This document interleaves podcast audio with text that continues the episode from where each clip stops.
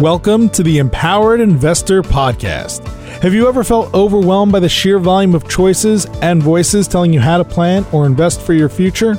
With his straightforward approach, host Keith Matthews of Tulett Matthews and Associates cuts through the noise to help you create a winning action plan for you and your family. The decision-making framework discussed in this show can transform you and your investment experiences and will increase your odds of becoming financially secure. Learn more and subscribe today at tma-invest.com. Welcome to the Empowered Investor. My name is Keith Matthews, and I'm joined by my co host, Marcelo Tabuada. Marcelo, how are you today? Keith, I'm doing great. You know, what a great episode you had last week. I listened to it and, you know, we did the intro together, so it got me thinking. And the fact that we have so much land in this country and we have a home affordability problem, it's mind boggling to me. But I guess that's what we're talking about the subject today, right? So the subject we're covering today is the new account that the government created. So let's what's the name? Can you even say it cuz you know it's a mouthful, right? Well, the account name that we're going to be discussing today is the First Home Savings Account or tax free. Is it actually the, called the tax free First Home Saving Account? The official name is FHSA. So first home savings account. So it doesn't even have tax free, but it is tax free, which is quite confusing. Perfect. So we're going to actually review why the government put this account in place. We'll also discuss exactly how it works, the mechanics behind it, who benefits from this account, and in the end, you know, maybe discuss, you know, some ideas as to what kind of effect this is going to have and then share with our audience some of the surveys around how people feel about it. So this is now going to add to a long list of various investment and saving accounts that Canadians have access to. So let's just kind of go over the list, and this is this is the last one that is being added. So we've always had the RRSP. We have the RESP for education. We have the RDSP for disability savings plan. We have the tax-free saving account. We have had the home buyer's plan, which was linked to RRSPs. And now, finally, in this most recent budget and ready to be launched for 2023, we have the first home savings account plan. Yes. Okay, so what was the government trying to address in bringing this plan to Canadians? Yeah, so I was saying in the intro, we have a huge problem in Canada. It's becoming unaffordable for a lot of people to own a first home or to own a home and it's a big political subject now it's only a, it's not only a financial subject. So it was at the center of the last campaign and it was at the center of the last budget as well. So the government came up with this new account that allows people to save they think effectively for uh, when they're buying a new home and they want to address home affordability pretty much. They think that with this account, it'll give people a, a better chance of affording a, a home. And yeah, I mean, that's the intention behind it.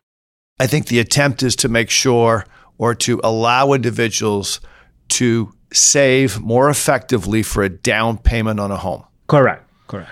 And that's that's the big issue trying to break in. Last week with Steve LaFleur, we spoke about the supply side and he, along with a lot of other policy analysts, are proposing that no, the real issue is increasing supply in Canada.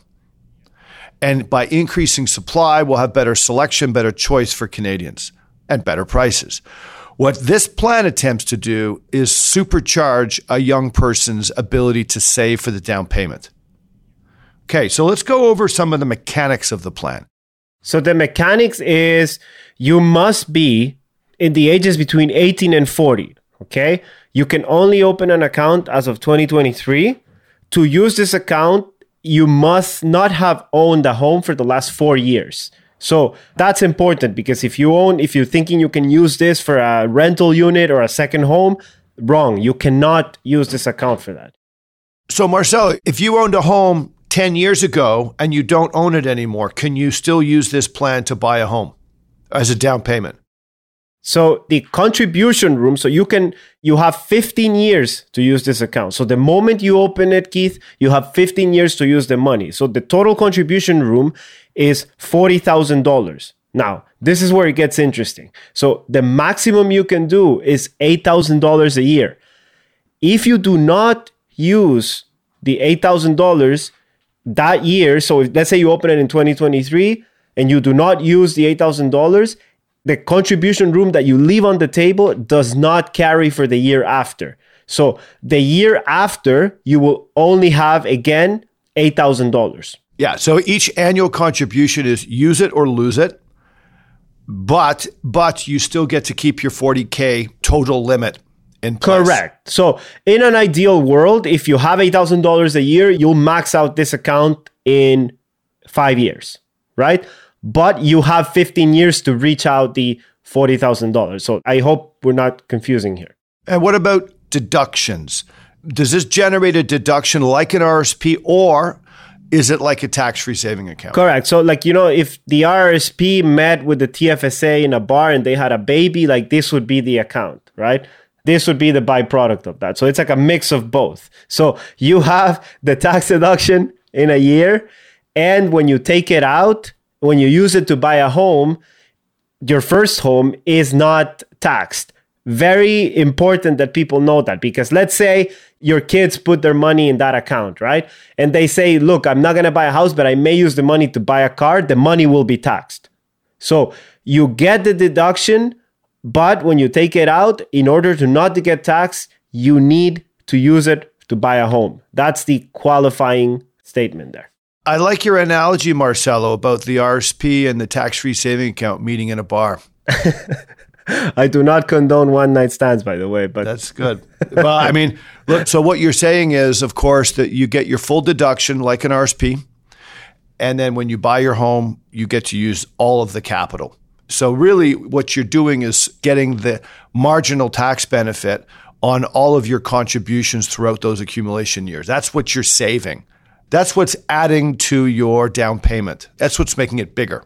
Correct. Now, to end up is you have like, like I said at the beginning, you have 15 years. This is important, Keith. So if you put, let's say uh, one person puts $8,000 every year for five years, you have $40,000 there accumulating, not paying taxes. You know, it's a tax deferred account. So any interest, capital gains, dividends that are generated in the account do not pay taxes. Now, let's say year 15 hits and you haven't bought a home like you're still renting you you do not have the intention of buying a home you must transfer this amount to your RRSP. So this will be an in-kind transfer. It does not generate a new deduction. It does not generate new RSP room, but it must be transferred.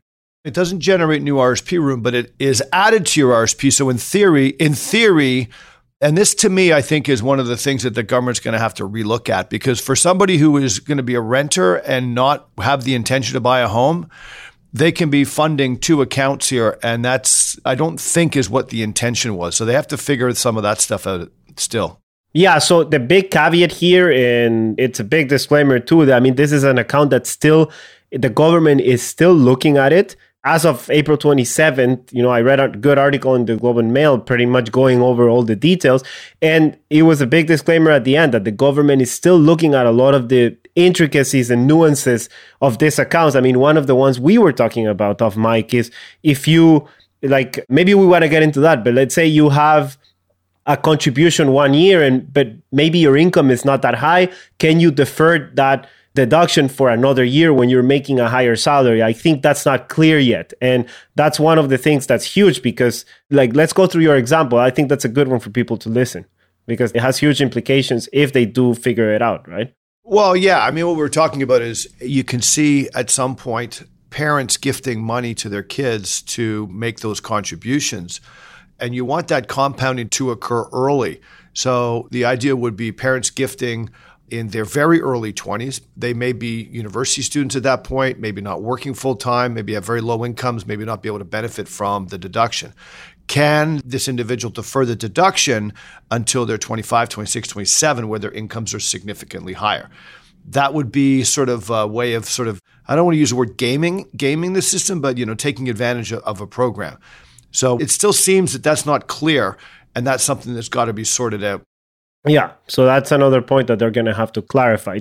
So, can two people save for a down payment of a home? yeah, I was just gonna get into it. So the last two points I wanted to make is that like if if I have a spouse and we both have no homes. We both can use take advantage of this account. So you can potentially combine eighty thousand dollars between these two accounts. And the last thing is that if you want to use the home buyer's plan combined with this account, you cannot do that. So you must choose between one or the other. So that's important because if somebody were to be in a situation where they have this account and they have a first home savings account and they have accumulated also in their RSPs and they say, I have 40,000 here and 30,000 in my RSP. I'm going to combine both and put 70,000 down. You cannot do that. You can only use one. Yeah, and I suspect the way that's going to evolve is that, for example, next year, if a young person wants to buy a home, they will still have more money potentially in their RSP and they could tap into the home buyer's plan. But as the years progress, the first home savings account as the account sizes start to grow, will clearly be the beneficial, will be the way, the direction that individuals will take. So, Marcelo, just to reiterate a really important point. If money goes into this first home savings account, it cannot be used to purchase anything other than a home. Your first home, actually. Is it your first home or your second home? It could be your second home. Yeah, but if you haven't owned for the last five years, right? Correct. So you can't put money in here to purchase a car to help with your university tuition, to invest in a business. Correct. Sorry, uh, correction. It's five. It's four years, not five. Very important. So we said at the beginning, it's if you own a home in the last four years, you cannot open this account. I just said five. It's four. So I want to make that correction for the listeners. Okay. So do we want to spend a few minutes going over the difference between the first home savings account and home buyer's plan?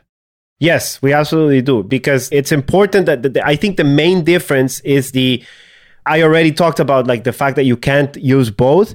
Now, the biggest difference is that the money that you take from the first home savings account is that you do not have to pay it back versus the home buyer's plan where you do have to pay it back. So if you take, let's say you take out the maximum of 35,000, the CRA rules is that you have to pay that money back into the RSP over the next 15 years. Now, if, for example, you have a bad situation in your life and at year number two, you do not have the money to put into the RRSP to pay back the home buyer's plan, that amount gets added to your taxable income that year. So that's, in my opinion, a huge advantage of this new first home savings account versus the home buyer's plan. It has more flexibility and you do not have to pay back. Okay, very cool. And the limits are 35,000 for the home buyer's plan and 40,000 for the first home savings account. Correct. Correct. Okay, so let's let's switch gears here a little bit. Spend a bit of time in terms of how we see you're you're a young person, Marcelo, you're in your mid 30s. I know lots of individuals in their early to mid 20s. How do we see this being used? Who's going to benefit from this account and how practically speaking, how do we think it's going to evolve?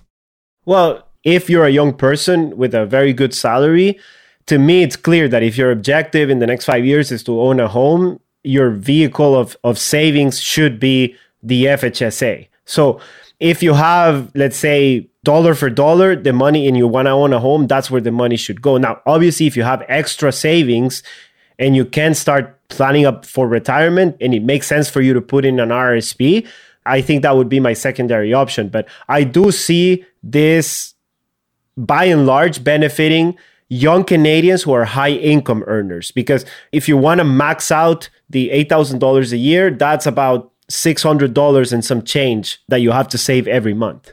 So it's not everybody who can benefit from that. Yeah, it is deductible too, though. So you do get a tax break. Correct, correct. Yeah.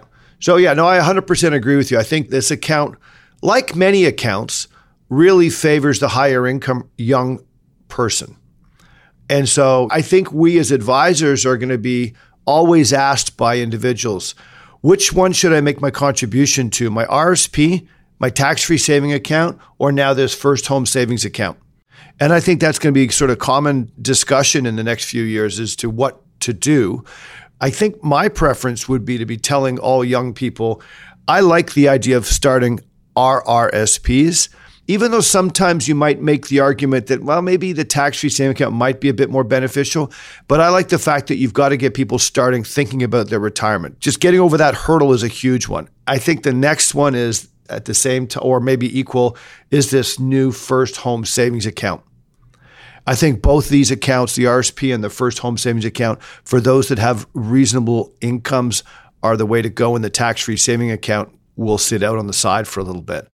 Yeah. Well, I think in an ideal world, if you can be saving 10% of your net income for your retirement into RRSPs and you have the extra money to maximize the first home savings account, that's the winning scenario for me. Well, you're not going to like my answer, Marcel, because I'll tell you, I think the number should be higher. You know, and I know we talk about this offline, and you tell me all the young people nowadays they, they want to spend a bit more money, and and I'd say, well, yeah, but you got to pay yourself first. So my old school thought would be, if possible, in the highest levels that you can imagine, because this is where all the benefit comes. The more you can put away in your 20s, the bigger your accounts are in your 40s. No, I agree with you, but it's the elephant in the room right now, right? Where I think we're hitting a bad period where, you know, incomes have gone up compared to 20, 25 years ago but expectations are like way higher than they were before. People live in bigger homes, they want nicer cars. We have social media, and on top of that, right now we have huge inflation. So people want to party, people want to go out, and it's kind of hard to put that into like pause to like think about the future for a lot of young people now which is you can still party. You can still party without but, you can do it without you got to save you know? You got to of course. you got to be able to put money away for yourself first. Of course. I, I think anyway. So one of the things that i'll say is that i'm not sure that the government really hit the mark here because you know again it's one of these scenarios where yes a few people will benefit and we did the calculation. If you have a 40% marginal tax bracket, you will save 40% of $40,000. So that in essence is kind of the government giving you $16,000. And so there's a small group of the population that will benefit from that. But at the end of the day, they're giving you $16,000. And I'm not sure that that's really going to help solve any type of home affordability issue because all it's doing is adding more money to the buyers, which in essence pushes prices up making it a little less affordable for everybody else. But it's also, if you think about it, Marcelo, if the average home price in Canada is six, seven, eight, it's actually 800,000 across the board. But if you're looking at buying between six and eight, it represents about 2% of the home value. And, and I'm not suggesting it doesn't make any sense. You have to do it, but it's not going to solve the issue. I mean, some could even say that it would make the situation worse because you're adding more you're adding more power to the demand side. And the demand is not the problem. The problem is clearly the supply. Correct. So, so you're just adding you're adding more fuel on the demand side for a certain group. Now, does that group need the extra benefit? Absolutely, 100%. But I'm not sure this is what they need. I think what they need is more supply. They need more choices. I mean, this is in line with what people believe, right? You know, 72, we saw a survey that said that 72% of people who can benefit from this account believe that this account will not help them buy a house. So I think people know. Yeah, if you think about it, I mean, I think what most young individuals who are looking to buy homes are saying the appreciation levels of the homes are going up so rapidly that it's outpacing their ability to save for down payment. So, yes, this is an, a help to save for down payment. However, it doesn't keep up with the appreciation levels that we've seen in the last decade. Now, we might finally see some softening of prices with interest rates going up a little bit, discussion of some supply, a little bit of curbing here and there. So, multiple policies coming into place. We might see a softening and then individuals able to sort of uh, accumulate. So, at the end of the day, our recommendation would still be if you can use it, use it. Yeah, of course, of course. So, Marcelo, this is our intro show. We know that there's going to be more information coming out of the government. We're still also, you know, seven or eight months away from 2023. I do suspect we'll be doing another show on this very, very same topic in a, about a year from now. Any final comments for our listeners? No, you know, if you can take advantage of it, for sure, it's a tool that could help. But yeah, without getting too political, I think the government tried to, you know, just appease some of the first home buyers without having a, a really, really like proper intention to fixing the housing problem. I think more needs to be done in terms of policy. I mean, just the stuff you discussed with Steve last week, but yeah, I'm expecting to see what they can do. Oh, excellent. Thank you so much, Marcelo, for adding your comments in today's show. As always, you bring some great color and some great insights. And for sure, we'll be opening up these accounts starting next year. I do recall when the tax free saving accounts were first opened, all of a sudden, our firm, you've, you've just got hundreds of accounts to open up. I don't think we'll be having hundreds, but we're definitely having accounts to open up and we'll be definitely there for our clients and listeners on, on any of their questions. So thank you all. Have a wonderful week. And until next time. You've been listening to the Empowered Investor Podcast, hosted by Keith Matthews. Please visit tma-invest.com to subscribe to this podcast, learn more about how his firm helps Canadian investors, or to request a complimentary copy of The Empowered Investor. Investments and investing strategies should be evaluated based on your own objectives. Listeners of this podcast should use their best judgment and consult a financial expert prior to making any investment decisions based on the information found in this podcast.